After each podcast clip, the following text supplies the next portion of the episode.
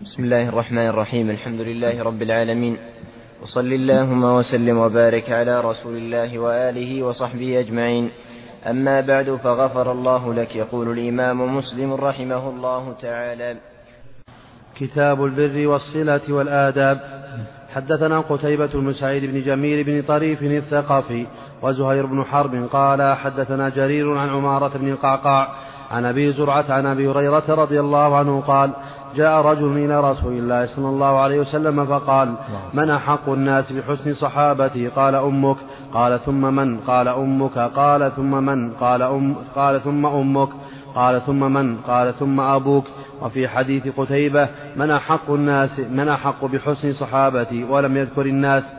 حدثنا أبو كريب بسم الله الرحمن الرحيم. الحمد لله رب العالمين وصلى الله وسلم وبارك على عبد الله ورسوله نبينا محمد وعلى آله وصحبه أجمعين. أما بعد في فيها وجوب البر والصلة وأن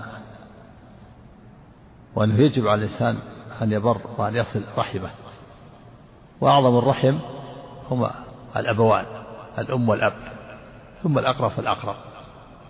وفيه فضل حق الأم وأن حق الأم مقدم على حق الأب. أن حق الأم يزيد على حق الأم ضعف حق الأم ثلاث مرات لما لها من العناية بالولد ولما تعانيه من الحمل ثم الوضع ثم الإرضاع ثم التربية والعناية. والأب له حق, حق التربية والأبوة والنفقة على الولد وعلى أمه.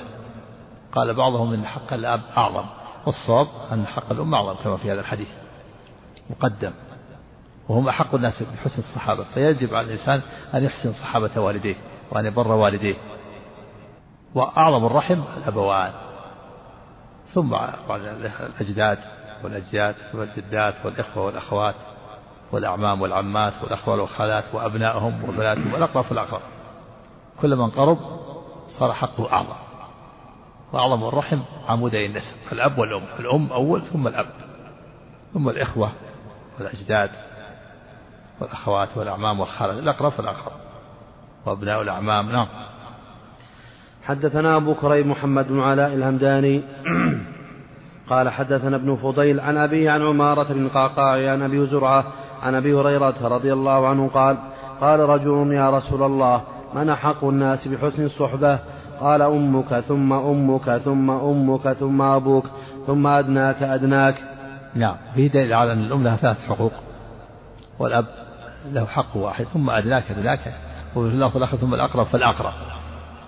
نعم والأقرب الأجداد الأجداد والجدات والأخوة والأخوات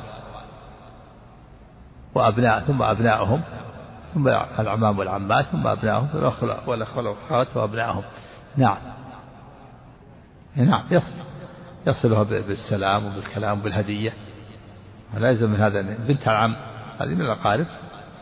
ولا سيما إذا كانت كبيرة يسلم عليها أو يبلغها السلام يهدي إليها الهدية ينفق عليها إذا كانت فقيرة كل هذا من صلة الرحم. نعم. حدثنا أبو بكر بن أبي شيبة لكن لا يخلو بها أقول لا يخلو بها. نعم. حدثنا أبو بكر بن أبي شيبة قال حدثنا شريك عن عمارة وابن وابن شبرمة عن أبي زرعة عن أبي هريرة رضي الله عنه قال جاء رجل إلى النبي صلى الله عليه وسلم فذكر بمثل حديث جرين وزاد فقال نعم وأبيك. لا تنبأن. نعم وأبيك لا تنبأن. هذا قسم. نعم وأبيك لا تنبأن لا تخبرن. وهذا القسم حلف بغير الله هذا كان أولا. في أول هجرة كانوا يحلفون بآبائهم. ثم نسخ. قال النبي صلى الله عليه وسلم لا تحلفوا بآبائكم ولا بالأنداد. فمن كان حالفا بالله فليحلف. من كان فعلا فليحلف بالله وليصمت. في وقت النبي صلى الله عليه وسلم جاء إلى عمر ويحلفوا بأبيه فقال النبي لا تحلفوا بآبائكم ولا بالأنداد. هذا كان أولا ثم نسخ. وهل يدخل النسخ في العقائد؟ نعم يدخل النسخ في العقائد. إنه الذي لا يدخله لأن هذا شرك أصغر حديث غير الله. الذي لا يدخل النسخ الشرك الأكبر. أما الشرك الأصغر فيدخل كان الناس يقول ما شاء الله وشاء محمد ثم نسخ. وقيل إن هذا مما يجري على اللسان بغير قصد. وأبيك. والصواب الأول أن هذا كان اولا كان الناس يحلفون بآبائهم ثم نسخ.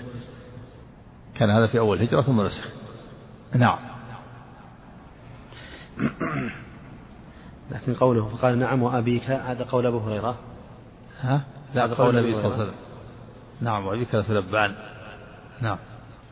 حدثني محمد بن حاتم قال حدثنا شبابة قال حدثنا محمد بن طلحة حاء وحدثني أحمد بن خراش قال حدثنا حبان قال حدثنا وهيب كلاهما عن ابن شبرمة بهذا الإسناد في حديث وهيب من أبر وفي حديث محمد بن طلحة أي الناس حق مني بحسن الصحبة؟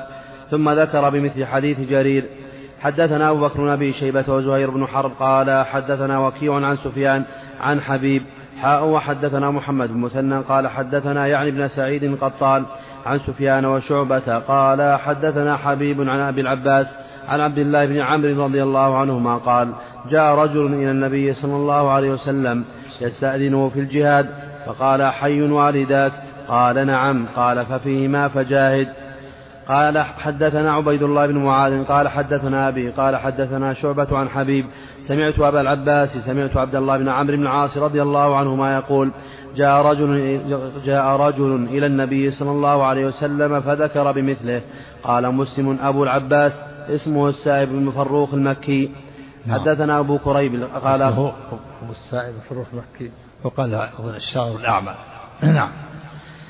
حدثنا أبو كريب قال أخبرنا قال أخبرنا ابن بشر عن مسعر حاء وحدثني محمد بن حاتم. قال حدثنا معاوية بن عمرو. قال حدثنا قال وعن معاوية بن عمرو عن أبي إسحاق حاء وحدثني القاسم بن زكريا قال حدثنا حسين بن علي الجعفي عن زائدة كلاهما عن الأعمش جميعا عن حبيب بهذا الإسناد مثله. حدثنا سعيد بن منصور قال حدثنا عبد, عبد الله بن, عبد بن وهب قال أخبرني عمرو بن الحارث عن يزيد بن أبي حبيب أن ناعما مولى أم سلمة حدثه أن عبد الله بن عمرو بن العاص رضي الله عنهما قال أقبل رجل إلى نبي الله صلى الله عليه وسلم وقال أبايعك على الهجرة والجهاد أبتغي الأجر من الله؟ قال فهل من والديك أحد؟ فهل من والديك أحد حي؟ قال نعم بل كلاهما. قال فتبتغي الأجر من الله؟ قال نعم. قال فارجع إلى والديك فأحسن صحبتهما. صحبتهما. صحبتهما فأحسن صحبتهما. حدثنا شيبان بن قال حدثنا سليمان المغيرة قال حدثنا حميد بن هلال عن أبي رافع عن أبي هريرة رضي الله عنه أنه قال كان جريج يتعبد في صومعة. قف على حديث جريج. وهذا الحديث الحديث الأول قوله حي والديه قال نعم قال ففيهما فجاهد. والحديث الثاني أن الرجل قال يا رسول الله أبايعك على الهجرة والجهاد أبتغي الأجر من الله. قال أحي والديه قال كلاهما. قال ارجع إليه فأحسن صحبتهم محمول على أن الجهاد في حقهما سنة مستحب أو فرض كفاية. فيكون بر الوالدين مقدم على الجهاد لأن بر الوالدين فرض والجهاد مستحب. مستحب أو فرض كفاية إذا قام بذلك سقط الإثم على الباقين. أما إذا تعين الجهاد وصار فرض عين فإنه في هذه الحالة لا يستأذن الوالدان. قال العلماء والجهاد يكون فرض عين في ثلاث حالات. الحالة الأولى إذا وقف في صف القتال. إذا وقف في صف القتال قبل أن يأتي ويصل إلى صف القتال سنة في حقه فإذا وقف في صف القتال فلا يجوز له أن يفر صار عليه فرض عين. لأنه إذا فر خذل إخوانه المسلمين فيكون فرض عين في هذه الحالة. إذا وقف في صف القتال صف قتال صف المسلمين وصف الكفار. والتقى الصفان في هذه الحالة صار فرض عين ولو كان قبل ذلك مستحب. فلا يجوز له أن يفر. فإذا فر كان هذا من الكبائر يكون فر من الزحف. الحالة الثانية إذا استنفر الإمام. إذا استنفر الإمام واحد أو بعض الناس وأمره بالجهاد صار فرض عين. إذا استنفر الإمام طائفة أو جماعة أو شخص إمام المسلمين صار فرض عين في حقه هذا الذي استنفره. فلا يستأذن الوالدان في هذه الحالة. الحالة الثالثة إذا هجم العدو وداهم بلدا من بلاد المسلمين. إذا داهم بلدا من بلاد المسلمين صار فرض عين يجب على أهل البلد أن يقاتلوا كلهم الذكر والأنثى الصغير والكبير ولا يستأذن الأبوان. ثم فإن لم يندفع هجوم الكفرة وجب على البلد التي تليهم ثم الذين تلدهم فإذا لم يندفع وجب على جميع المسلمين أن يردوهم حتى يندفع شره إذا هجم العدو على بلد بلد المسلمين صار فرض عين على أهل البلد. فإذا دافعوا عن أنفسهم واندفع العدو فالحمد لله وإلا وجب على من يليهم من البلدان ثم من يليهم. حتى يعم الجميع جميع المسلمين إذا لم يندفعوا إذا لم يندفعوا. ولا يسلموا إخوانهم أهل البلد الذين هجم عليهم العدو لا يسلمهم للعدو. فهذا الرجل الذي جاء النبي صلى الله عليه وسلم قال حي ولد قال قال ففيهما فجاهد. والرجل الآخر الذي قال يا رسول الله بيعك على الهجرة والجهاد. قال تبتغي أبتغي الأجر من الله. قال تبتغي الأجر من الله. أحي لك والدان؟ قال نعم قال كلاهما. قال ارجع إليه فأحسن صحبته محمول على أن الجهاد في حقهما لم يكن فرض عين وإنما كان مستحب أو فرض كفاية.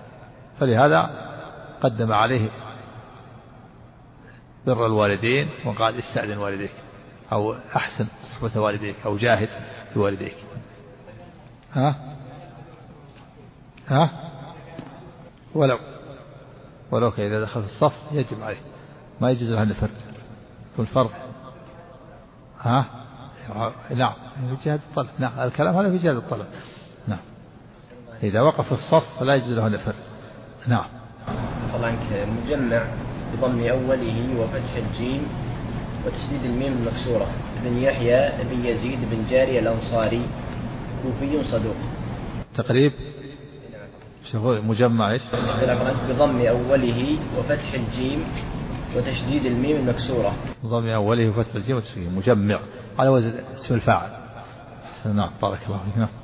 يقول فضيلة الشيخ أنا متزوج من امرأة صالحة ولي منها خمسة أبناء وأرغب في الزواج مرة ثانية. ولكنها ترفض فما نصيحتك لي ولها. بارك الله فيكم. ليس لها أن ترفض. يجوز للإنسان أن يتزوج لكن يجب عليه العدل. يجب عليه أن يعدل بين الزوجتين وإذا كان إذا كانت الواحدة لا تعفه ويخشى على نفسه يجب عليه أن يتزوج الثانية. فإذا لم تعفه الثانية وجب, عليه أن تتزوج ثالثة فإذا لم تعفه الثالثة وجب عليه أن يتزوج رابعة. ولكن يتلطف معها مع الزوجة ويخبرها يبين لها الحكم الشرعي وأن هذا وأنها يجب عليها أن تقبل الحكم الشرعي ولا تعارض ويسترضيها يعطيها كما يقول بعض الناس إرضاء ويسترضيها ويبين لها أنه سيعدل وأنه سيعطيها حقها والحمد لله. نعم. هل يصح حديث صلاة التسابيح؟ الصواب أن حديث التسبيح حديث صلاة التسابيح ضعيف ضعيفة وإن صح بعض إسنادها فهي شاذة لمخالفة للحديث الصحيحة وصلاة النبي صلى الله عليه وسلم في يومه وليلته محفوظة ليس فيها تسابيح صلاة التسابيح. نعم. إذا دخل الرجل المسجد هل يسلم على الناس بصوت مرتفع أم يصلي تحية المسجد أولا؟ لا يسلم يسلم على السلام عليكم ثم ثم يصلي التحية. نعم. هل لشهر رجب مزية خاصة في الصلاة والصيام والعمرة؟ ليس له مزية خاصة. العلماء ليس لشهر رجب خصوصية لا في الصلاة ولا في الصوم ولا في شيء وإنما يصلي الإنسان ما يصلي في غيره. إذا كان يصلي الليل صلاة الضحى كذلك الصوم إذا كان يصوم ثلاثة أيام من كل شهر يصوم من رجب أو يصوم من الاثنين والخميس أو يصوم يوم ويفطر يومين فلا يخص رجب أما العمرة, فثبت أن عمر رضي الله عنه أمر بالعمرة يحتمل أنها أنها مشروعة. قال شيخنا سماحة الشيخ عبد العزيز رحمه الله إنها سنة سنة خليفة الراشد فيرى أنها تستحب العمرة في رجب لأن عمر فعلها أو أمر بها تكون سنة خليفة الراشد. والعلماء ذكروا في في كتب الفقه أن أن رجب ليس له مزية خاصة لا في الحج ولا في العمرة ولا في الصوم ولا في الصلاة. نعم. فضيلة الشيخ أعمل مدرسة خارج الرياض على بعد 150 كيلو وأذهب أيام الدراسة مع مجموعة من الزميلات وينقلنا سائق معه زوجته ونرجع في نفس اليوم فهل علينا حرج في ذلك؟ نعم هذا سفر. والأصل السفر لا يجوز إلا مع محرم. يقول النبي صلى الله عليه وسلم لا يحلم امرأة تؤمن بالله والآخرة تسافر إلا مع ذي محرم.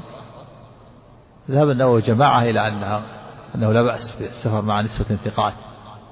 هذا قول مرجوح ولكن هذا هناك من من يرى من أهل العلم ومن يفتي من المعاصرين مشايخ لهم بالجواز. نعم. يقول فضيلة الشيخ سأعتمر يعني قريبا سيما إذا أمرت الفتنة. نعم. سأعتمر قريبا إن شاء الله تعالى وسنأتي المملكة عن طريق البحر وسننزل في جدة بدون إحرام وبعدها نذهب المدينة ونعتمر من هناك من أبيار علي. فهل إحرامنا صحيح مع أننا مررنا في البحر برابغ ولم نحرم؟ نعم إحرامكم صحيح لأنكم مررتم برابغ وأنتم لا تريدون مكة وإنما تريدون المدينة. فأنتم تزورون المسجد النبوي ثم بعد ذلك تحرمون من أبيار علي يكون حكم حكم أهل المدينة. نعم. نعم من ذهب إلى جدة من الرياض وهو يريد العمرة عليه أن يحرم. إذا حال الميقات إذا كان في الجو. ولو كان عنده عمل. يحرم ويؤدي العمرة ثم يرجع. أو يذهب إلى عمله وإذا انتهى العمل يخرج إلى الميقات. يخرج إلى الميقات طائف ويحرم. بين أمرين هو إما أن يحرم حين حين مجيئه أو يقضي عمله في جدة انتهى عمله ذهب إلى الميقات وأحرم. نعم. يقول إذا كان المسجد ساحة داخلية مفتوحة فهل دعاء الخروج من المسجد يقال بعد الخروج من باب المسجد إلى الفناء الداخلي أو يقال عند الخروج من الفناء الداخلي إلى الشارع؟ يقال بعد الخروج من باب المسجد باب المسجد باب, باب الصرحة أو الرحبة رحمة المسجد. هذا هو باب المسجد. لأن لأن الرحبة والسرحة لها من المسجد. لا يجوز البيع والشراء فيها ولا يجوز آه، تلويثها فهي من المسجد. المراد إذا خرج من باب المسجد. أما هذا باب داخلي نعم.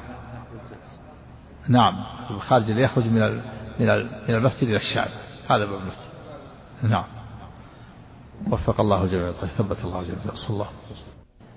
حدثنا شيبان بن فروخ قال حدثنا سليمان بن المغيرة قال حدثنا حميد بن هلال عن أبي رافع عن أبي هريرة رضي الله عنه أنه قال كان جريج يتعبد في صومعة فجاءت أمه قال حميد فوصف لنا أبو رافع صفة أبي هريرة لصفة رسول الله صلى الله عليه وسلم أمه حين دعت.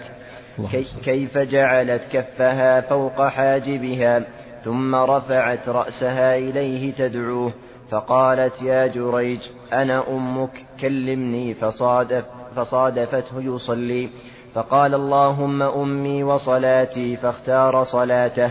فرجعت ثم عادت في الثانية فقالت يا جريج أنا أمك فكلمني. قال اللهم أمي وصلاتي.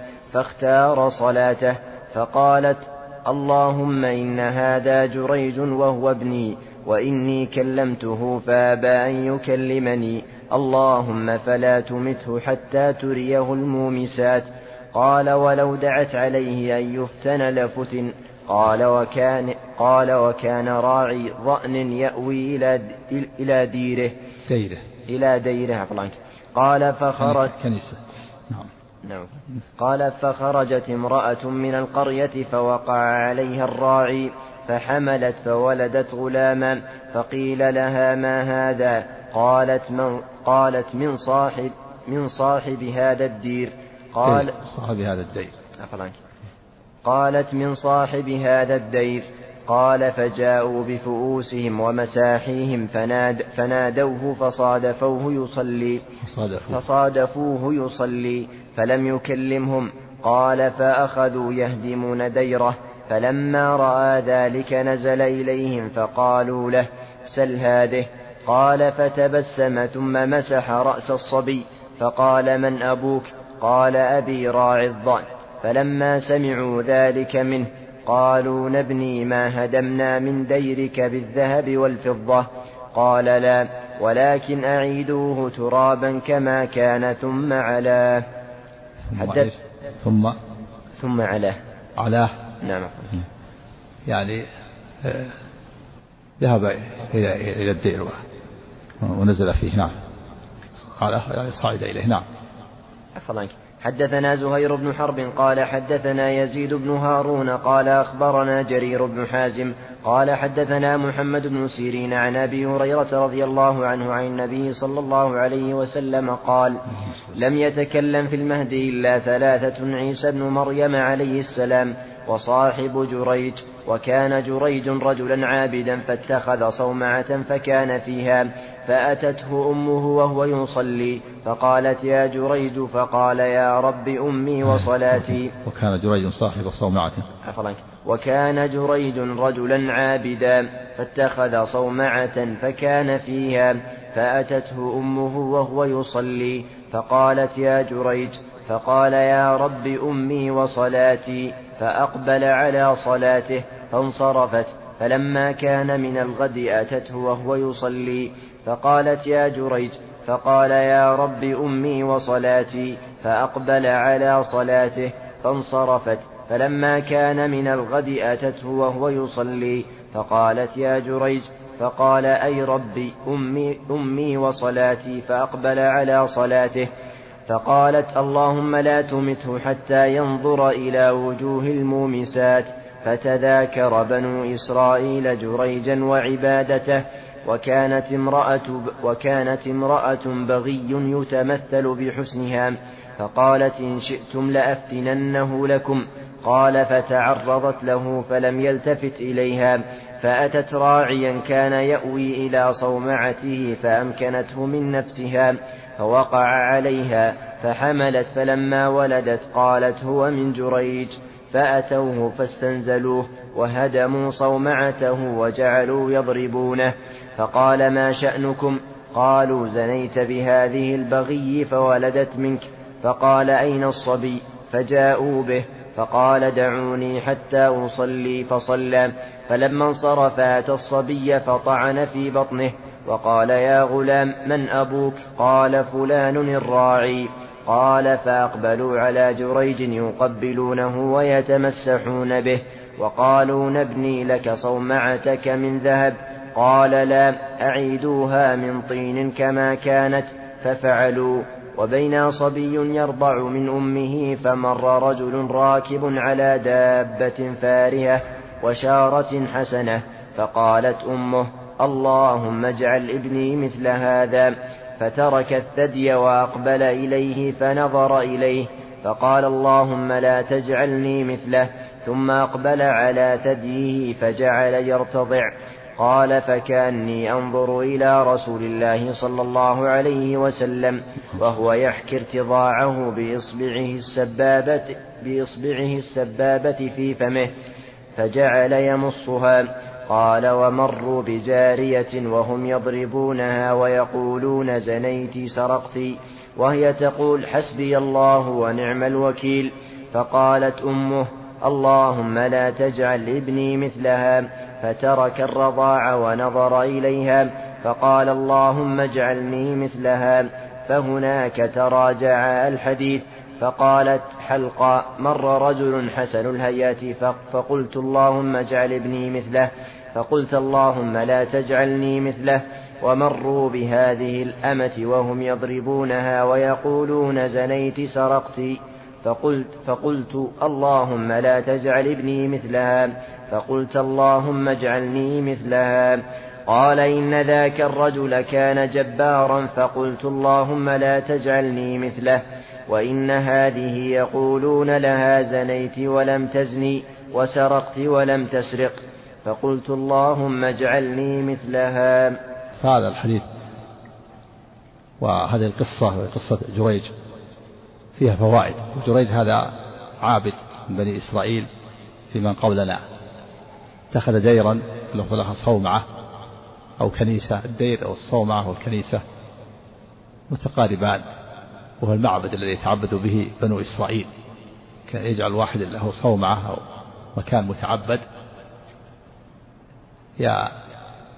ينعزل فيه عن الناس ويترك الدنيا. تجد عباد النصارى يتعبدون ويزهدون في الدنيا وينقطعون عن الناس ويصلون الليل والنهار. وإذا جاءهم شيء من المال أنفقوه وهم من أهل النار. لأنهم يقولون إن الله ثالث ثلاثة نعوذ بالله. لأنهم يعتقدون أن الله ثالث ثلاثة فلا ينفعهم زهدهم ولا. ولكنه إذا إذا كانوا قبل بعثة نبينا محمد صلى الله عليه وسلم وكانوا متبعين عيسى عليه السلام ينفعهم إذا كانوا موحدين مؤمنين بالله وآمنوا برسول الله في زمانهم فإنه ينفعهم. أما بعث نبينا محمد صلى الله عليه وسلم فلا ينفعهم إذا لم يتبعوا نبينا صلى الله عليه وسلم. وكذلك إذا كانوا يعتقدون الله ثالث ثلاثة نسأل الله السلامة والعافية. هذا جريج كان يتعبد في دير الله في صومعة. فجاءت أمه ونادته ثلاث مرات. ففي كل مرة يقول اللهم أمي وصلاتي ثم يختار صلاته. هو يخاطب الله يقول اللهم أمي وصلاتي. لا يتكلم لم يتكلم بكلام من كلام الدنيا إنما يخاطب الله. يخاطب اللهم أمي وصلاتي ثم اختار صلاته. اجتهاد منه.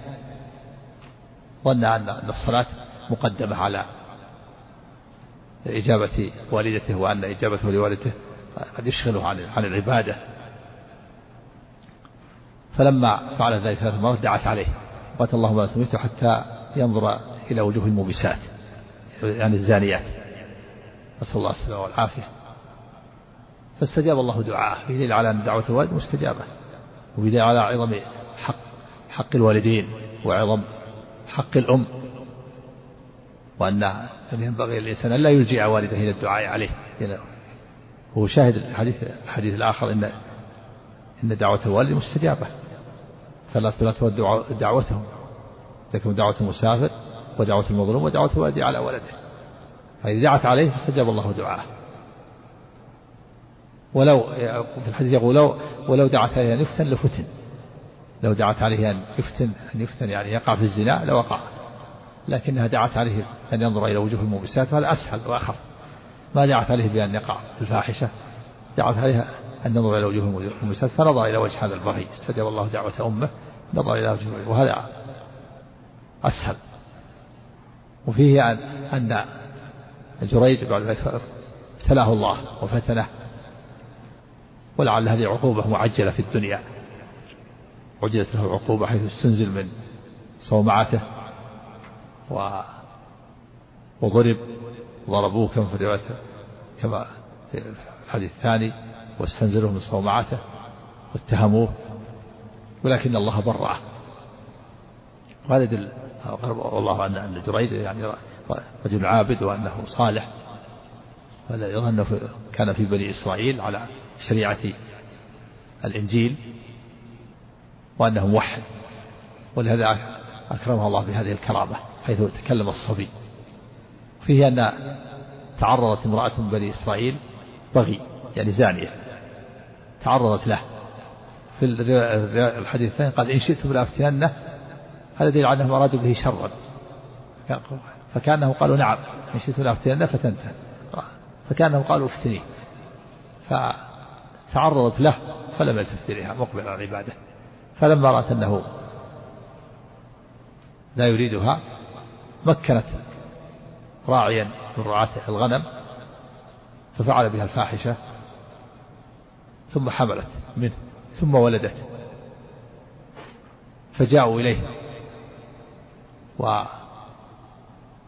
وهدموا جاءوا بفؤوسهم ومساحيهم جمع فأس. ويسمى شاكوش أو الفاروع بعض اللهجات. وهدموا صومعته. وفي الحديث الثاني أنهم ضربوه.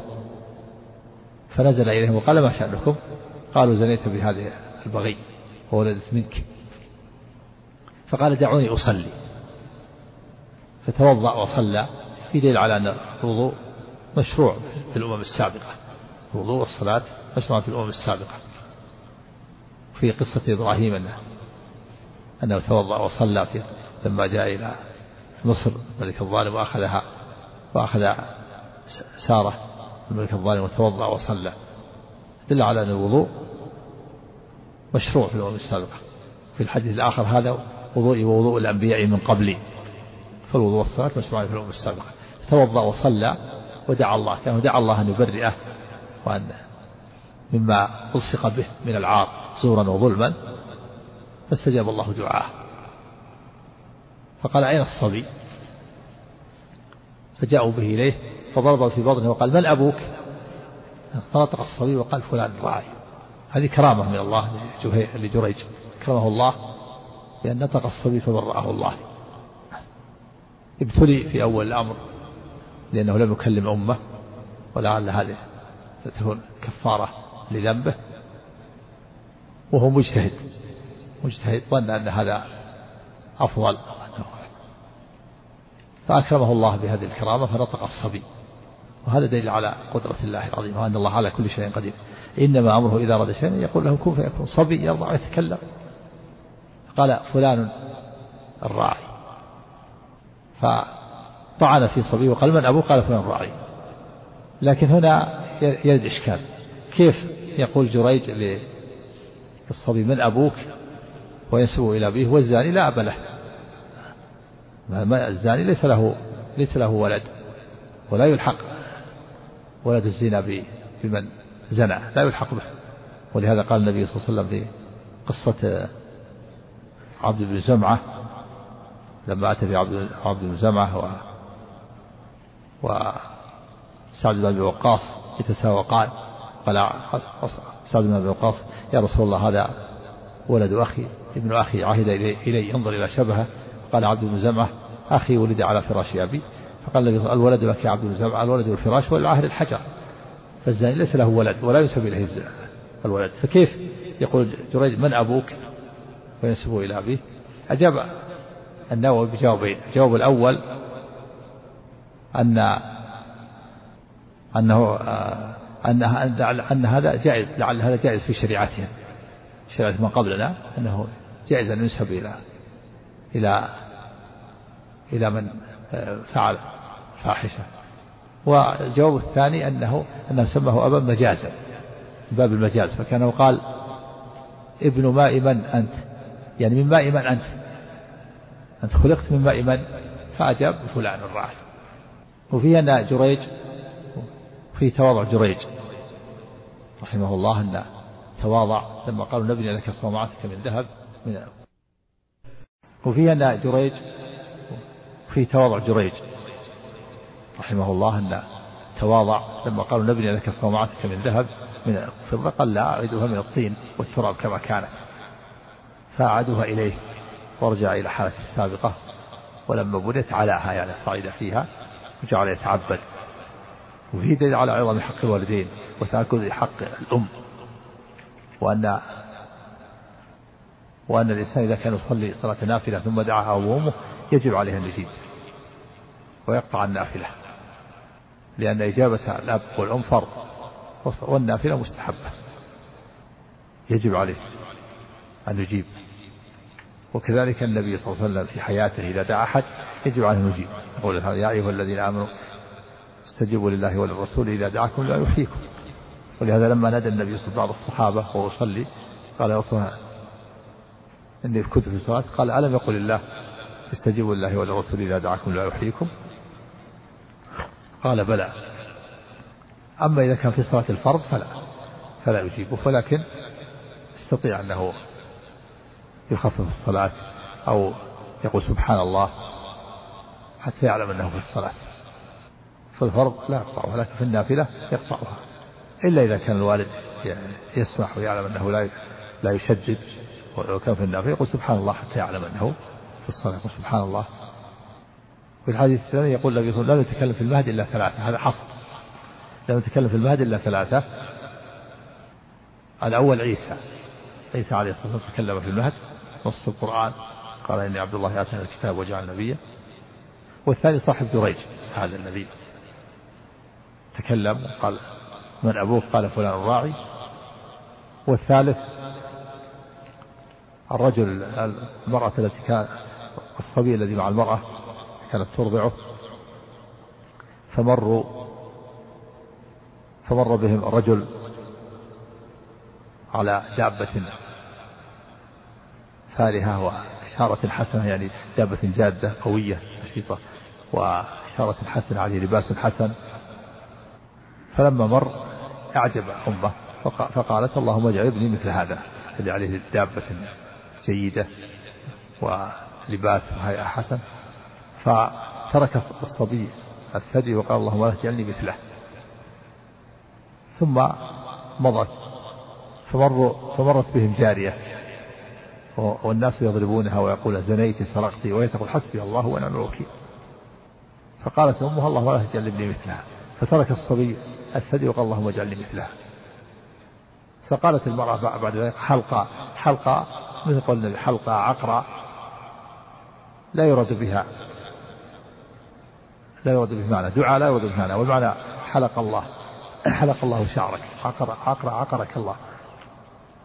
وجعلت تخاطب الصبي. في الأول لا تخاطبه لكن لما رأته يتكلم صارت تخاطبه. يتكلم في الأول تكلم وهو يصبر. فقالت له للصبي مروا بهذا الرجل الذي عليه ثياب جميلة وحسنة ودابة. فقلت اللهم اجعلني مثله. فقلت اللهم اجعلني مثله. فتكلم وقال هذا جبار عنيد هذا جبار سألت الله لا أجعلني مثله. فقالت مروا بالأمة وهم يضربونها ويقول زنيت سرقتي. قلت اللهم لا تجعل ابني مثلها قلت اللهم اجعلني مثلها قال نعم هذه مظلومة. هذه مظلومة. قلت اللهم اجعلني مثلها يعني بريء وسليم من من الذنوب والعيوب. هي مظلومة ويتهمونها بالزنا والسرقة وهي سليمة. فهؤلاء الثلاثة تكلموا وهذا حصر. لم يتكلم بالمد إلا ثلاثة. يبقى إشكال. صاحب يوسف وصاحب الأخدود. هل هم من الثلاثة؟ لو كان صاحب يوسف وصاحب الأخدود يكون خمسة. صاحب يوسف قوله تعالى وشهد شاهد من أهلها.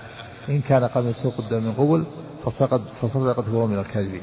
وإن كان قميصه قد من دبر فكذب فهو من الصادقين. هل هو من الثلاثة؟ الجواب أنه ليس هناك دليل على أنه تكلم في المهد قد يكون بعد بعد المهد لا لا تكلم وهو في الرضاعة يعني.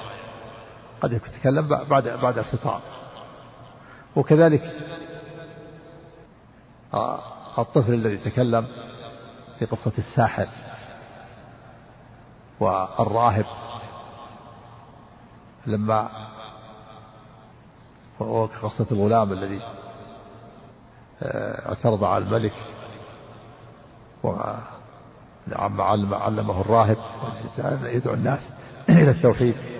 وقال وحاول الملك قتله فلم يستطع وقال لا تستطيع قتله إلا أن تجمع الناس وتأخذ سهم بكنانتي وترمي وتقول بسم الله رب الغلام. ففعل فآمن الناس. فقال الناس آمنا برب الغلام. فجعل يفتن الناس. فأمر بأن عن دينهم أن تحفر لهم حفر وهي الأخدود في الأرض وتضرب وتعجج نارا وأمر أن يعرض الناس عليه. فمن عليها.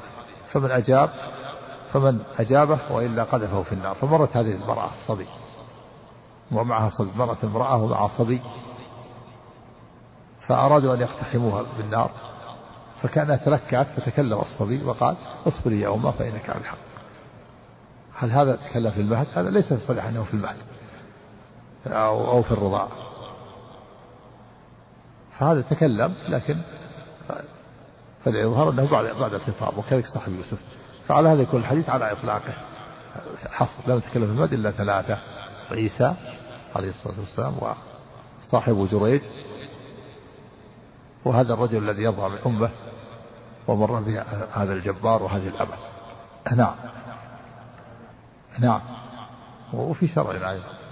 نعم. في النافلة يجب. نعم. إيه. ما هي بإثم هذه؟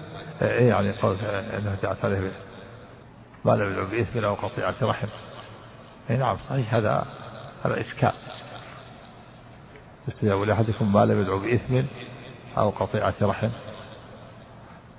هذا نعم قد يقال هذا قد يقال فيه إن هذا في شرع ما قبلنا وقد يجاب أيضا بأن بأنها ما دعت عليه بالزنا ما وقع في الزنا لكن هذا مقدم يعني في في عقوبة له وفي إيلام له حيث ينظر إلى وجوه المومسات وهو متعب وينقطع من عبادته ويتعبد هذا يشق عليه يحصل له ألم. ولكن في الحديث أنه لو ولو دعت على نفسه لفتن يعني وقع في الزنا. نعم هذا هذا قرب الله هذا مثل ما سبق أن هذا في شرع من قبلنا. نعم. اي نعم إذا سبح طيب. ما ينافي الصلاة تسبيح ذكر نعم. إذا نابه هذا مش إذا في الحديث من نابه شيء في صلاته فليسبح. وهذا نابه شيء في الصلاة. نعم. إيه بس هذا حصر. لو قال تكلم في المهدي ثلاثة هذا عدد لكن نفي وإثبات. لم يتكلم إلا حصر. في الحصر. لم يتكلم إلا ثلاثة. فرق بين لم يتكلم فيها أو قد تكلم في المهدي ثلاثة. تكلم في المهدي ثلاثة حصر. لا يكفي أن يتكلم غيره لكن آه، عدد مفهوم عدد. أما إذا جاء الحصر لم يتكلم إلا هذا حصر. نعم. عفى الله عنك. حدثنا شيبان بن فروخ قال حدثنا أبو عوانة عن سهيل عن أبيه عن أبي هريرة عن النبي صلى الله عليه وسلم قال رغم أنف ثم رغم أنف ثم رغم أنف قيل من يا رسول الله؟ قال من أدرك أبويه عند الكبر أحدهما أو كلاهما فلم يدخل الجنة. حدثنا زهير بن حرب قال حدثنا جرير عن سهيل عن أبيه عن أبي هريرة رضي الله عنه. رغب حدثنا شيبان بن فروخ قال حدثنا أبو عوانة عن سهيل عن أبيه عن أبي هريرة رضي الله عنه عن النبي صلى الله عليه وآله وسلم قال هذا في كرامة لجريج في كرامة لجريج. حيث أكرمه الله فنطق الصبي من كرامة الأولياء في إثبات كرامة الأولياء والرد على من كرها من المعتزلة وغيرهم. ويحتمل أن أن نجاب عن ولد الإثم وقطيعة رحم أن أن هذا خاص بالوالد إذا دعا على ولده عقوق بسبب عقوقه. نعم. حدثنا شيبان بن فروخ قال حدثنا أبو عوانة عن سهيل عن ويكون هذا ويكون هذا مستثنى. في دعاء الوالد. نعم. عن أبيه عن أبي هريرة عن النبي صلى الله عليه وسلم قال اللهم رغم أنف ثم رغم أنف ثم رغم أنف قيل من يا رسول الله؟ قال من أدرك أبويه عند الكبر أحدهما أو كلاهما فلم يدخل الجنة. نعم وهذا في دليل على أن بر الوالدين من من أسباب دخول الجنة وأن من بر والديه فاته دخول الجنة وأرغم الله أنفه نعم. وهذا من باب الوعيد الشديد وأن دليل على أن عقوق الوالدين من كبائر الذنوب. نعم. حدثنا زهير بن حرب قال حدثنا جرير عن سهيل عن أبيه عن أبي هريرة رضي الله عنه قال قال رسول الله صلى الله عليه وسلم. رغم أنفه ثم رغم أنفه ثم رغم أنفه. قيل من يا رسول الله؟ قال من أدرك والديه عند الكبر أحدهما أو كلاهما ثم لم يدخل الجنة. حدثناه أبو بكر بن أبي شيبة قال حدثنا خالد بن مخلد عن سليمان بن بلال قال حدثني سهيل عن أبيه عن أبي هريرة رضي الله عنه قال قال رسول الله صلى الله عليه وسلم رغم أنفه ثلاثا ثم ذكر مثله. حدثنا أبو الطاهر أحمد بن عمرو بن سرح قال أخبرنا عبد الله بن وهب قال أخبرني سعيد بن أبي أيوب عن الوليد بن أبي الوليد عن عبد الله بن دينار عن عبد الله بن عمر رضي الله عنهما أن رجلا من الأعراب لقيه بطريق مكة فسلم عليه عبد الله وحمله على حمار كان يركبه وأعطاه عمامة كانت على رأسه. فقال ابن دينار فقلنا له أصلحك الله إنهم الأعراب وإنهم يرضون باليسير. فقال عبد الله إن أبا هذا كان ودا لعمر بن الخطاب لعمر, لعمر بن الخطاب. وإني سمعت رسول الله صلى الله عليه وسلم يقول إن أبر البر صلة الولد أهل ود أبيه. نعم وهذا في الحديث يدل على أن صلة أصدقاء الوالد الوالدين من البر.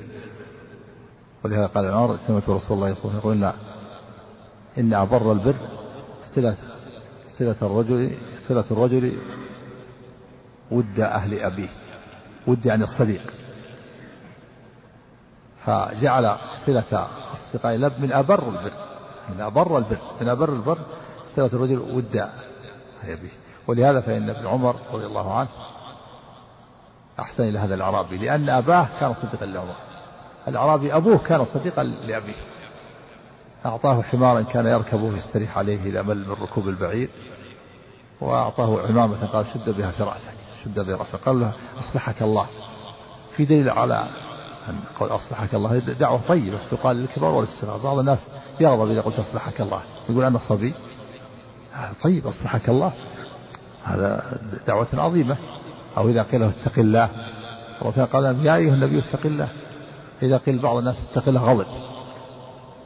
أمر الله بها نبيا. اتق الله. يا أيها الذين آمنوا اتقوا الله. أمر الله يا الناس اتقوا الله. كيف يغضب؟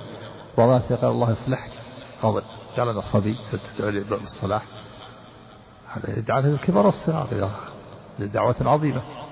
قال الناس لعبد الله عمر أصلحك الله.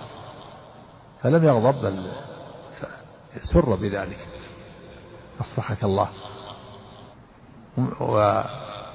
ومن الأدلة على كذلك أن أصدقاء الأب أو القريب من البر. كذلك أصدقاء الزوجة. كان النبي صلى الله عليه وسلم كان يذبح الشاة فيقسمها في خلائل خديجة. هذا من البر بزوجته في أصدقاء خديجة رضي الله عنها أم أولاده. نعم. هذا من البر من البر. أقول هذا من البر. نعم. لا شك أنه أمر عظيم مستحب. نعم. عفوا عنك.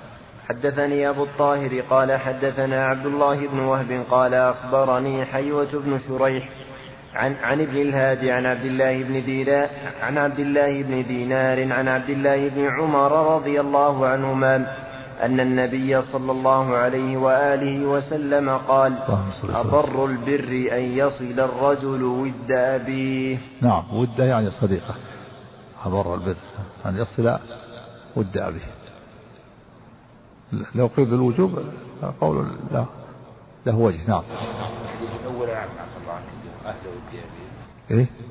يكون الحديث الأول أعم بقول أهل أبيه أه المعنى واحد. أهل ود أبيها ولا ود أبينا. هم الأهل يعرف الله عنه يشمل أبناء لا آه. ود أبيها متقارب نعم.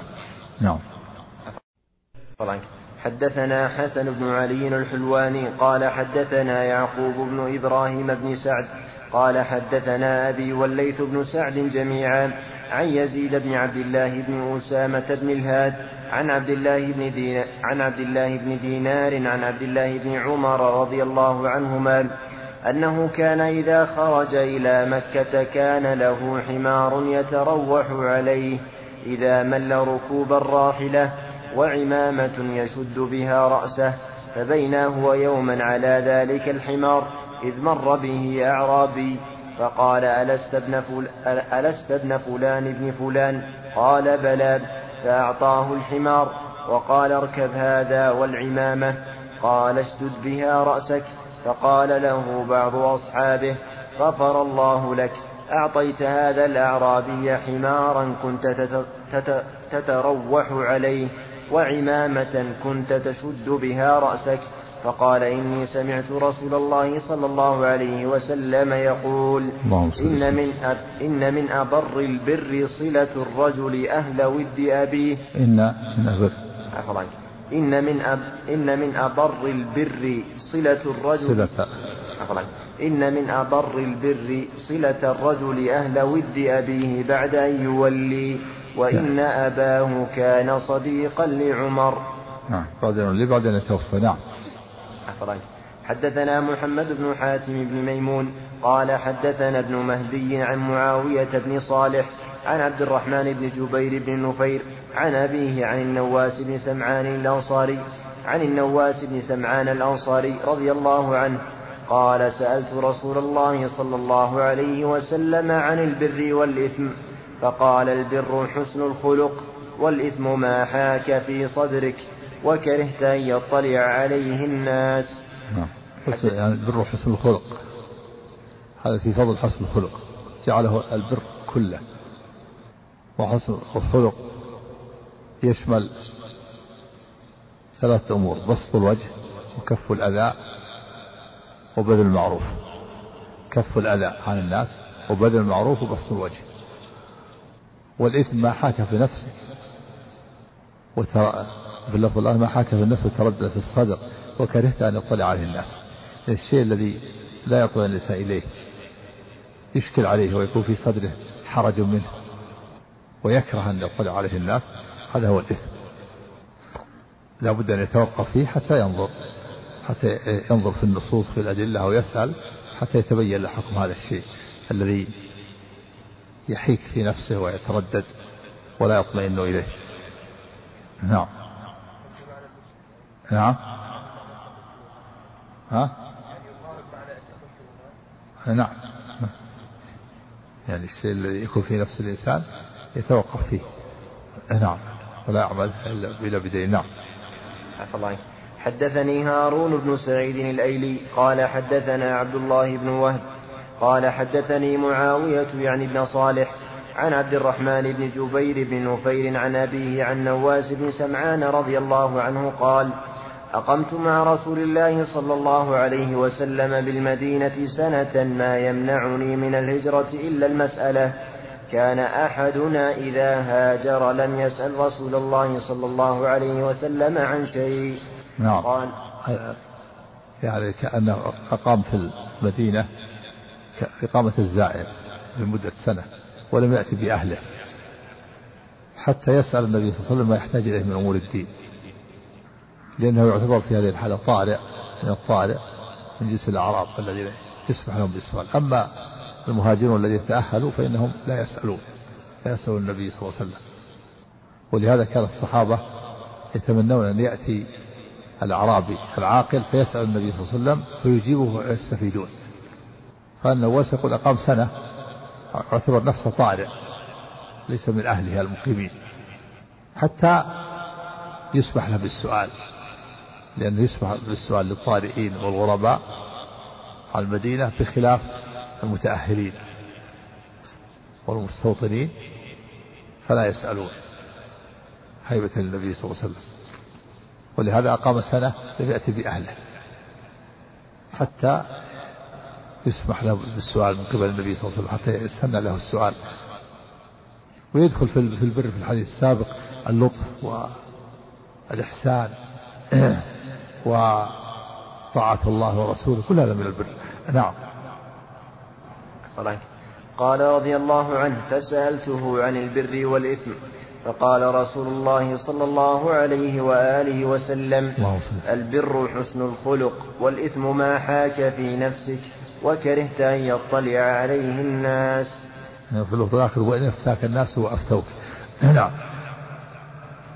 عفوا عنك. حدثنا قتيبة بن سعيد بن جميل بن طريف بن عبد الله الثقفي ومحمد بن عباد. حدثنا إيش؟ عفوا عنك. حدثنا قتيبة بن سعيد بن جميل بن طريف بن عبد الله الثقفي. صعيد بن سعيد قتيبة بن سعيد بن جميل بن طريف. هذا نسبه إلى أجداده نعم قتيبة بن سعيد بن طريف بن جميل نعم. حدثنا قتيبة بن سعيد بن جميل بن طريف بن عبد الله الثقفي ومحمد بن عباد قال حدثنا حاتم وهو, وهو ابن إسماعيل عن معاوية وهو ابن أبي مزود وهو, وهو ابن أبي مزرد مولى بني هاشم قال حدثني عمي أبو الحباب سعيد بن يسار عن أبي هريرة رضي الله عنه قال قال رسول الله صلى الله عليه وآله وسلم إن الله تعالى خلق الخلق حتى إذا فرغ منهم قامت الرحم فقالت هذا مقام العائذ من القطيعة. قال نعم أما ترضين أن أصل من وصلك وأقطع من قطعك؟ قالت بلى. قال فذاك لك. فذاك. فذاك لك. ثم قال رسول الله صلى الله عليه وآله وسلم اقرأوا إن شئتم فهل عسيتم إن توليتم أن تفسدوا في الأرض وتقطعوا أرحامكم؟ أولئك الذين لعنهم الله فأصمهم وأعمى أبصارهم. أفلا يتدبرون القرآن أم على قلوب أقفالها؟ نعم وهذا في فضل صلة الرحم وعظم عظمها وأن صلة الرحم من الحسنات العظيمة ومن أسباب طول العمر وبسط الرزق كما سيأتي. وفيه أن وفي, وفي هذا حديث قدسي وأن الله تعالى لما خلق خلق قامت الرحم وقال كان مقام العائد بك من القطيعة فقال الله عز وجل أما ترضين أن أصل من أصل ما وصلك وأقطع من قطعك؟ هذا حديث قدسي من كلام الله. من كلام الله. أن الله تكلم سبحانه وتعالى وأنه يصل من وصل الرحم ويقطع من قطعه. في آخر الحديث دليل على أن قطيعة الرحم من كبائر الذنوب ومن أسباب لعنة الله. قال تعالى فهل عسيتم إن توليتم أن تفسدوا في الأرض وتقطعوا أرحامكم؟ أولئك الذين لعنهم الله. أولئك الذين لعنهم الله فأصمهم وأعمى أبصارهم أفلا يتدبرون القرآن أم على قلوب أقفالها؟ يعني فلا يتدبرون القرآن يتأملوا ويتفهموا حتى يعلموا. هذا الحكم الشرعي حكم صلة الأرحام وحكم القطيعة اشكال النووي عليه الحديث؟ قال عفى الله عنك.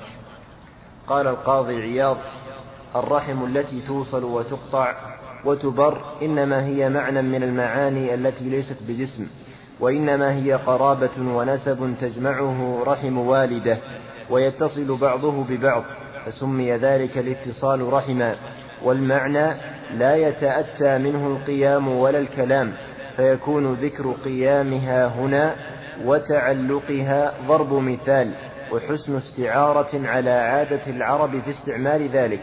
والمراد تعظيم شأنها هذا غلط. ليس كلام استعارة ولا مجاز. كلام حقيقة. كلام القول ليس بالصحيح. ليس مجاز وليس استعارة. وليس في كلام الله مجاز ولا في كلام رسول مجاز. والله قادر على أن يجعل المعاني أجساما. كما يجعل الموت يوم القيامة هو معنى من المعاني جسم على صورة كبش. ويذبح بين الجنة والنار. هذا معنى صار جعله الله جسما وكذلك الأعمال يوم القيامة. تجعل أجسام توزن. توزن الحسنات والسيئات. فتثقل وتخف. يقول أن هذا معنى وأن هذا كذا وأن هذا هذا استعارة وأن هذا ضرب مثل. ليس ليس بسليم. نعم. الله عنك. نعم.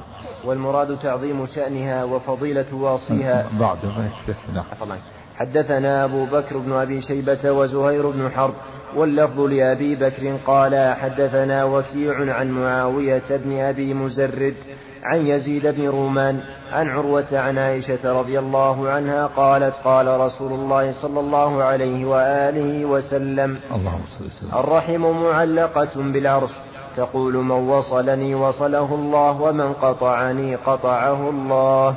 نعم. كما في الحديث السابق أن الله قال أما ترضين أن أصل من وصلك وأقطع من قطعك. تقول هذا لأن الله أعطاها ذلك. يعني قال أما ترضين كما في الحديث السابق أن أصل من وصلك وأقطع من قطعك. فمن وصل الرحم وصله الله ومن قطعها قطعه الله. لا حول نعم. القرابة. القرابة. مراد بالرحم القرابة. قال بعضهم انه خاص بالقرابة المحرمة. الرحم المحرمة. وهو الذي بخلاف القرابة غير المحرمة. فالمراد بالقرابة المحرمة على هذا لو كان أحدهما ذكرا والآخر أنثى فلا يحل له أن يتزوجه. وعلى هذا فيخرج أولاد العم.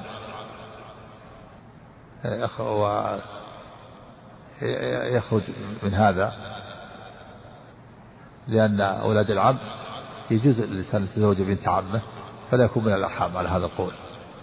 الرحم غير محرم. أولاد العم وبنات وأولاد العمات وأبناء الخالات. والقول الثاني أن المرض بالرحم القرابة مطلقة. قرابة كان أولئك استدلوا بحديث لا يجمع بين المرأة وعمتها ولا بين المرأة وخالتها. والقول الثاني أن المراد بالرحم القرابة مطلقة. من جهة الأب ومن جهة الأم. سواء كان رحم محرم أو غير محرم. يدخل في القرابة أولاد الأعمام وبنات العمات وابناء أولاد الأعمام من الذكور والإناث وأولاد العمات وأولاد الأخوال وأولاد الخالات الذكور والإناث. كلهم من القرابة كلهم من الرحم. أعظم الرحم عمود النسب الأب والأم ثم الأجداد والجدات ثم الإخوان. والأخوات الأشقة لأب أو لأم ثم أولادهم ثم الأعمام والعمات الأشقة أو لأب أو لأم ثم أولادهم. وهكذا. الأقرب فالأقرب كلما قرب عظم الحق وقوي الحق. نعم. عنك لما قول بأن بأن الرحم غير المحرم يخرج أولاد الأعمام وأولاد الأخوال هذا قول مرجوح. نعم. عنك حدثنا زهير بن حرب وابن أبي عمر قال حدثنا سفيان عن الزهري عن محمد بن جبير بن مطعم عن أبيه رضي الله عنه عن النبي صلى الله عليه وآله وسلم قال لا يدخل الجنة قاطع. قال ابن أبي عمر قال سفيان يعني قاطع رحم. نعم وهذا وعيد شديد يدل على قطيعة الرحم من الكبائر حيث وعد عليه بعدم دخول الجنة. نعم. نعم يكون قا... يكون قاطع ليس يعني قطيعة كاملة. نعم. حدثني عبد الله بن محمد بن أسماء الضبعي قال حدثني جوي جو جويرية عن مالك عن الزهري أن محمد بن جبير بن مطعم أخبره أن أباه رضي الله عنه أخبره أن رسول الله صلى الله عليه وسلم قال لا يدخل, لا يدخل الجنة قاطع رحم. حدثنا محمد بن رافع وعبد بن حميد عن عبد الرزاق عن معمر عن الزهري بهذا الإسناد مثله وقال سمعت رسول الله صلى الله عليه وسلم حدثني حرملة بن يحيى التجيبي قال أخبرنا ابن وهب قال أخبرني يونس عن ابن شهاب عن أنس بن مالك رضي الله عنه قال سمعت النبي صلى الله عليه وآله وسلم يقول من سره أن يبسط عليه رزقه أو ينسأ له في أثره فليصل رحمه. نعم وهذا دل على أن صلة الرحم من أسباب طول العمر وبسط الرزق من أحب أن يبسط له. في رزقه وينسع له في أثره يعني في أجله فليصل رحمه فهو دليل على أن صلة الرحم من أسباب بسط الرزق وطول العمر. وقد استشكل كون هذا الحديث لأن صلة الرحم سبب في طول العمر مع أن الأجل مكتوبة ومقدرة الله تعالى كتب في اللوح المحفوظ كل شيء. وأن الأجل محدد. وكذلك في الجنين في بطن أمه يأتيه الملك إذا مضى أربعة أشهر ويؤمر بأربع كلمات بكتب رزقه وأجله وعمله وشقه وسعيد. فكيف يجاب عن هذا؟ الحديث فيه أن من صلة الرحم سبب في طول العمر. والعمر مكتوب. الأجل مكتوب في اللوح المحفوظ. مقدر لا يزيد العمر ولا ينقص. أجاب العلماء عن هذا بأجوبة منها أن المراد بطول العمر البركة البركة في العمر. الله تعالى يبارك في عمر الإنسان فيعمل من الأعمال الصالحة التي لا يعملها غيره في سنين. قال مثل ما حصل العلماء وغيرهم كشيخ الإسلام ابن تيمية وابن القيم وغيرهم حينما نفعوا الناس بعلومهم وانتشرت مؤلفاتهم انتفع بها القاصي والداني والأئمة الأربعة وغيرهم وفتاويهم و وقيل المراد في طول العمر الذكر الذكر الحسن. وهذا قول ضعيف قول مرجوح. والصواب أن المراد أن أن السبب والمسبب أن صلة الرحم سبب في طول العمر والسبب والمسبب كلاهما مكتوبان. فالله كتب السبب والمسبب. وقدر أنه قدر وكتب في اللوح المحفوظ أن هذا الشخص يصل رحمه وأن عمره يطول بهذا السبب بصلة الرحم. قدر أن أن عمره كذا من السنين بسبب صلة الرحم كان النووي عندك ذكر الأقوال هنا قيل إيه كذا قال القول الثالث. ففيه سؤال مشهور وهو أن الآجال والأرزاق مقدرة لا تزيد ولا تنقص فإذا جاء أجلهم لا يزيد. بعد بعدها. طول العمر وقيل قيل إيش؟ قيل كذا وقيل كذا. قال فرانك الصحيح منها أن هذه الزيادة بالبركة في عمره والتوفيق. طيب والثاني؟ والثاني أنه بالنسبة إلى ما يظهر نعم الثاني يقول بالنسبة للملائكة. إنه طول العمر بالنسبة لما يظهر للملائكة من اللوح المحفوظ إنه يظهر لهم في اللوح المحفوظ أن أن عمره مثلا كذا. وهو في الواقع خلاف ذلك وقالوا إن إن هذا هو معنى قول هذا يمحو الله ما يشاء ويثبت. هذا أيضا قول مرجوح. وقيل المراد الذكر. الصواب أن لم يذكر المؤلف رحمه الله أن السبب والمسبب كلاهما مقدر من الله قدر هذا في الأزل قدر أنه يطول عمره بهذا السبب. نعم. والقول بالبركة في العمر قول قوي. البركة في العمر حيث يوفق لأعمال صالحة في حياته لا يوفق لها غيره فيفعل في سنوات قليلة ما يفعله غيره في سنوات كثيرة من الأعمال الصالحة. نعم. عفى الله عنك. وحدثني عبد الملك بن شعيب بن الليث قال حدثني أبي عن جدي قال حدثني قال حدثني عقيل بن خالد قال قال ابن شهاب أخبرني أنس بن مالك رضي الله عنه أن رسول الله صلى الله عليه وسلم قال من أحب أن يبسط له في رزقه وينسأ, وينسأ له في أثره. وينسأ يعني يؤخر. نعم. وينسأ له في أثره. فليصل رحمه. حدث نعم ينسأ يؤخر في أثره أجله. نعم. وعمره. نعم.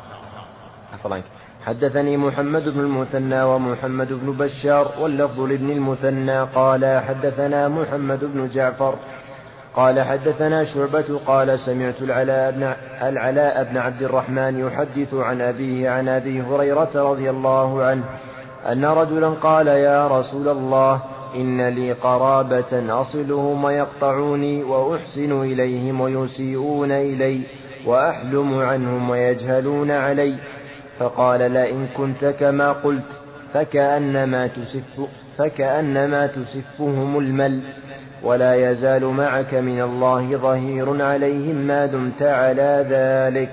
نعم والمل هو الرماد الحار. هذا الرجل قال يا رسول الله إن قرار أصلهم ويقطعوني وأحسن إليهم ويجهلون علي وأحلم عليهم ويجهلون علي. فقال لئن كنت كما قلت فكأن فكأن فكأنما تسفهم المل يعني تطعمهم الرماد الحار. ولن يزال معك من الله ظهير ما ردك على ذلك. يعني هو يحسن هو يصلهم وهم يقطعونه. وفي الحديث الآخر يقول ليس الواصل بالمكافئ ولكن الواصل الذي إذا قطعت رحمه وصلها. يعني ليس الواصل بالمكافئ الذي يكافئ إذا وصله رحمه وصلهم وإذا قطعهم قطعوه هذه مكافأة. حتى البعيد البعيد إذا وصل إذا وصلك تصله وإذا قطعك تقطعه. لكن الصلة الحقيقية هو صلة القاطع. تصله إذا قطعك. أما إذا كنت تصل إذا وصلك وتقطع إذا قطعك هذه مكافأة. طيب تكون للبعيد والقريب. تكون للبعيد البعيد. ولو لم يكن من الرحم إذا أحسن إليك ترده من أحسن إليكم فأحسن. يعني من أحسن إلى الإنسان يحسن إليه. يرد الحسن بمثلها. لكن صلة الرحم تكون عند القطيعة. إذا قطعك تصله لا تكون خيرا منه لا تكون مثله. نعم. ها؟ لا محرم. مكافأة طيب. إذا أحسن إليك إنسان تحسن تكافئ ما هي محرمة. لكن الذي ما يصل إلا مكافأة إذا وصله وصله وإذا قطع قطعه ما يفصل عليه هذه مكافأة. ما هي محرمة الله يصلحك. نعم. نعم. نعم. نعم. إيش فيه؟ من الصلة هذه الصلة تكون بالهاتف وإجابة الدعوة والسؤال على الحال والإحسان إليه إذا كان يحتاج وإجابة دعوته. نعم. كما سمعت تكون في الفقير يحسن إليه ويسأل عن حاله ويبلغ السلام ويزار ويتصل بالهاتف. كل هذه من الصلة نعم. تختلف الأحوال. نعم. حدثني يحيى بن عنك. حدثني يحيى بن يحيى قال قرأت على مالك عن ابن شهاب عن أنس بن مالك رضي الله عنه أن رسول الله صلى الله عليه وسلم قال لا تباغضوا ولا تحاسدوا ولا تدابروا وكونوا عباد الله إخوانا ولا يحل لمسلم أن يهجر أخاه فوق ثلاث. نعم لا تباغضوا يعني لا لا تفعلوا أسباب البغضاء من القطيعة. لا تباغضوا ولا تقاطعوا لا يقطع بعضكم بعضا. في أمر بالصلة والبعد عن أسباب القطيعة لا تباغضوا والبعد عن أسباب القطيعة كونه لا يسلم عليه أو كونه كان أو لا يجيب دعوته. هذه من أسباب القطيعة وأسباب البغضاء لا تباغضوا ولا تقاطعوا ولا تدابروا. يعني لا يولي أحدكم أخاه دبره إذا لقيه معرضا عنه. بل يصافحه ويسلم عليه. وكونوا عباد الله وكونوا عباد الله. على تقدير يا والتقدير كونوا يا عباد الله كونوا إخوانا كونوا إخوة. المسلم أخو المسلم والأخ يجيب دعوة أخيه ويعامله معاملة الأخ لأخيه. ولا يحل المسلم أن يهجر أخاه فوق ثلاث لفوق ثلاثة أيام. ولو حصل بينه وبينه كلام لكن اليوم الأول وفي اليوم الثاني والثالث لا بأس إذا حصل بينه وبينه سوء تفاهم. لأن النفوس قد يحصل فيها ما يكدرها. فوح لها أن يهجر اليوم واليومين والثلاثة. وأما بعد الثلاث فيحرم. وهذا إذا كان في أمور الدنيا. في أمور الدنيا ومن أجل حظوظ النفس. أما إذا كان الهجر لأجل الدين فليس له وقت محدد. يهجر حتى يتوب. من بدعته أو فسقه لأن النبي صلى الله عليه وسلم هجر كعب بن مالك وصاحباه هلال بن أمية ومراه بن ربيع والمسلمون هجرهم النبي صلى الله عليه وسلم والمسلمون خمسين ليلة. حتى اعتزل الله توبتهم لكن الهجر على الصحيح يستعمل إذا كان مفيدا. أما إذا كان لا يفيد فلا يستعمل. الهجر كالدواء. إن كان يفيد استعمله إذا كان يرتدع على المعصية وعن بدعته اهجره أما إذا كان يزيد شر بعض بعض الناس يزيد شر إذا هجرته. إذا كنت لا تهجره يراعيك بعض الشيء. أما إذا جلس صار لا يبالي صار يزيد في شره هذا لا يهجر تستمر في نصيحته ولهذا لم يهجر النبي صلى الله عليه وسلم المنافقين نعم. لا تباغضوا لا تباغضوا. ولا تحاسدوا ولا تدابروا. تحاسدوا لا يحسد بعضكم بعض الحسد تمني زوال النعمة عن الغير. وهو يأكل الحسنات كما تأكل نار الحطب. ويستثنى من هذا حسد الغبطة وهو أن يتمنى أن يكون مثله من غير أن تنتقل النعمة. لا تباغضوا ولا تحاسدوا. لا تتعاطوا أسباب البغضاء ولا ولا يحسد بعضكم بعضا ولا تقاطعوا ولا تتعاطوا أسباب القطيعة ولا تدابروا لا يولي أحدكم دوره. نعم. أسباب البغضاء والقطيعة كونه يهجره كونه لا يجيب دعوته كونه لا يسلم عليه. نعم. لا تباغضوا. لا تباغضوا ولا تحاسدوا ولا تدابروا. نعم. وكونوا عباد الله إخوانا ولا يحل لمسلم أن يهجر أخاه فوق ثلاث. نعم.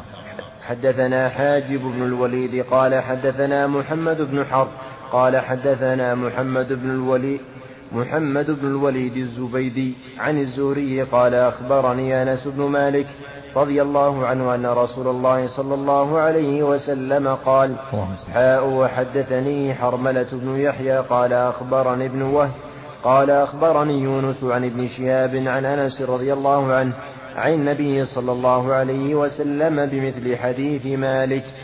حدثنا زهير بن حرب وابن أبي عمر وعمر الناقد جميعا عن ابن عيينة عن الزهري بهذا الإسناد وزاد ابن عيينة ولا تقاطعوا.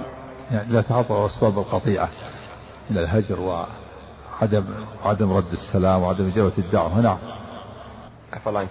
حدثنا أبو كامل قال حدثنا يزيد يعني بن زريع حاء وحدثنا محمد بن رافع وعبد بن حميد كلاهما عن عبد الرزاق جميعا عن معمر عن الزهري بهذا الإسناد. أما رواية يزيد عنه فكرواية سفيان عن الزهري يذكر الخصال الأربعة جميعا. وأما حديث عبد الرزاق ولا تحاسدوا ولا الخصال الأربعة لا تحاسدوا اللي لا تحاسدوا ولا لا تحاسدوا ولا لا تباغضوا ولا تقاطعوا ولا تحاسدوا ولا تدابروا. نعم. وأما حديث عبد الرزاق ولا تحاسدوا ولا تقاطعوا ولا تدابروا. وحدثنا محمد بن المثنى قال حدثنا أبو داود قال حدثنا شعبة عن قتادة عن أنس أن النبي صلى الله عليه وسلم قال لا تحاسدوا ولا تباغضوا ولا تقاطعوا وكونوا عباد الله إخوانا. حدثنيه علي بن نصر الجهضمي. قال حدثنا وهب بن جرير. قال حدثنا شعبة بهذا الإسناد مثله وزاد. كما أمركم الله. نصر بن علي. نعم. كما أمركم الله بأن تكونوا إخوانا. إنما المؤمنون إخوة. المؤمن نعم. نعم. إيه؟ علي بن نصر ونصر بن علي. إيه؟ في كلام تكلم عن النووي.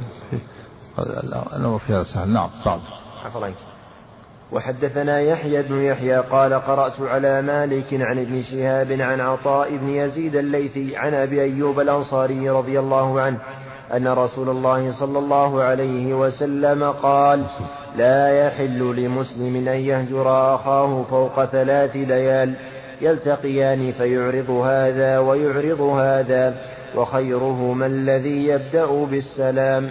نعم يعني في أمور الدنيا. يلتقيان فيعرض هذا يعني لا يسلم عليه ويعرض هذا. وخيرهما الذي يبدأ بالسلام الذي يبدأ بالسلام زال عنه الهجر. فإن رد الآخر عليه السلام زال عنه الهجر. وإن لم يرد عليه بقي الإثم على على من لم يرد السلام والذي رد السلام والذي بدأ بالسلام زال عنه الهجر. نعم.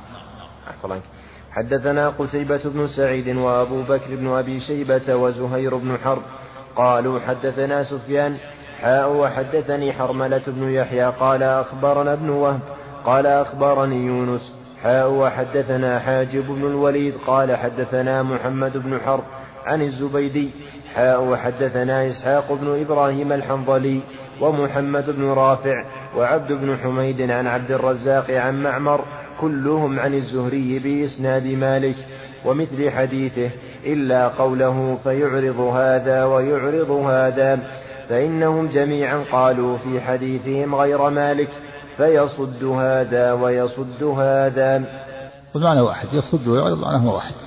لكن هذا من حرص الراوي على اللفظ على لفظ الحديث. نعم. طبعا. حدثنا محمد بن رافع قال حدثنا محمد بن أبي فديك قال أخبرنا الضحاك وهو ابن عثمان عن نافع عن عبد الله بن عمر رضي الله عنهما أن رسول الله صلى الله عليه وسلم قال لا يحل للمؤمن أن يهجر أخاه فوق ثلاثة أيام. حدثنا قتيبة بن سعيد قال حدثنا عبد العزيز يعني ابن محمد عن العلاء عن أبيه عن أبي هريرة رضي الله عنه أن رسول الله صلى الله عليه وسلم قال لا هجرة بعد ثلاث. نعم. لا هجرة يعني الهجر يعني بعد ثلاثة أيام. هذا في أمور الدنيا وحظوظ النفس. أما لأجل الدين فليس له حد محدد لكن لأجل البدعة والفسق حتى يتوب. نعم. عنك. حدثنا يحيى بن يحيى قال قرأت على مالك عن أبي الزناد عن الأعرج عن أبي هريرة أن رضي الله عنه أن رسول الله صلى الله عليه وسلم قال إياكم والظن فإن الظن أكذب الحديث. ولا تحسسوا ولا تجسسوا ولا تنافسوا ولا تحاسدوا ولا تباغضوا ولا تدابروا وكونوا عباد الله إخوانا. الظن فيه التحذير من الظن إياكم الظن فإن الظن أكذب الحديث. والظن هو الذي ليس عليه دليل ولا برهان. أما إذا كان عليه دليل وبرهان فلا بأس. كالظن الحاصل بشهادة الشهود هذا ظن عليه دليل. وكذلك الظن بالشخص الذي يقف في مواقف الريب والتهم. يقف في مواقف التهمة والريبة. كون يكون يخلو بامرأة ليس لها بمحرم هذا موقف تهمة. هذا الظن عليه دليل. إياكم الظن فإن الظن أكذب الحديث الذي ليس عليه دليل. قوله ولا تحسسوا كان على الشارع قوله تحسسوا تحسس. قوله ولا تحسسوا. قال بعض العلماء التحسس بالحاء الاستماع لحديث القوم وبالجيم البحث عن العورات. نعم. التحسس الاستماع إلى حديث القوم كونه يتحسس يجعل أذنه في الباب ويتسمع إليه. والتجسس البحث عن العورات. وقيل أقوال أخرى وقيل إيش؟ قال فرانك أن تطلبه لنفسك وقيل أن تطلبه لنفسك. وقيل وقيل هما بمعنى وهو طلب معرفة الأخبار الغائبة والأحوال. نعم. كما واحد؟ والأقرب القول الأول. التحسس الاستماع إلى الاستماع إلى حديث قوم وهم كارهون كان يستمع. صنت من الباب أو من الهاتف أيضا. والتجسس البحث عن العورات. الحديث إياكم والظن. ولا تحسسوا ولا تجسسوا. ولا تنافسوا. نعم ولا تنافسوا. المنافسة كونه ينافسه في في شيء ويطلب الاستئثار به من دونه ينافسه في هذا في في شيء من الأمور في أمر من الأمور ويريد أن يستأثر بها يستأثر بهذا الشيء دونه. كونه مثلا يستأثر ب سواء كان في مال أو في غيره يكون صاحب الدكان يريد أن يستأثر في بيع سلعة دون غيره. هذا من التنافس من المنافسة. وهل يدخل في هذا صاحب الامتياز؟ له امتياز في السلعة. فيها كلام. التنافس يعني يكون ينافسه ويستأثر بشيء بأمر من الأمور دون أخيه. هذا من أسباب القطيعة من أسباب من أسباب إيجاد الحزنات في النفوس. يستأثر ببيع سلعة من السلع يستأثر بزباين دونه يستأثر بشيء من الأمور. نعم ولا تنافس. بعده عفوا عنك. حدثنا قتيبة لا تحسسوا ولا في ولا تحاسدوا ولا تباغضوا ولا تدابروا ولا تباغضوا يعني تعاطوا أسباب البغضة ولا تدابروا لا يولي أحدكم أخاه دبرة إذا لقيه وليسلم عليه. نعم كل هذه من أسباب البغضة وأسباب القطيعة والإسلام أراد من المسلمين أن يكونوا إخوة متآلفين. إنما المؤمنون إخوة. ولهذا في الحديث المؤمن المؤمن للمؤمن كالبنيان يشد بعضه بعضا. قال عليه الصلاة والسلام مثل المؤمنين في توادهم وتراحمهم وتعاطفهم كمثل الجسد الواحد. إذا اشتكى من عضو تدعى له سائر الجسد بالسهر والحمى. عاد الحديث. إياكم والظن. إياكم والظن فإن الظن أكذب الحديث. نعم. ولا تحسسوا ولا تجسسوا ولا تنافسوا ولا تحاسدوا ولا تباغضوا ولا تدابروا. وكونوا عباد الله إخوانا. هذه كما أمركم الله. إنما المؤمنون إخوة. ولا تحسدوا الحسد التمني زوال النعمة عن الغير. هذا هذا الحسد المذموم. وأما الغبطة أن يتمنى مثله من غير أن تنتقل النعمة هذا مستثنى. هذا حسد الغبطة نعم. كما في الحديث لا حسد إلا في اثنتين. رجل آتاه الله مالا القرآن فهو يقوم به آناء الليل وآناء النهار ورجل آتاه الله مالا فهو ينفقه آناء الليل وآناء النهار. نعم. طبعا قول لا تنافسوا. فيه الحسد. تنافس كونه يريد أن يستأثر بشيء دون غيره غير الحسد يريد أن يستأثر بهذه السلعة دون غيره. ما يبيع السلعة إلا هو. هذا المنافسة. نعم.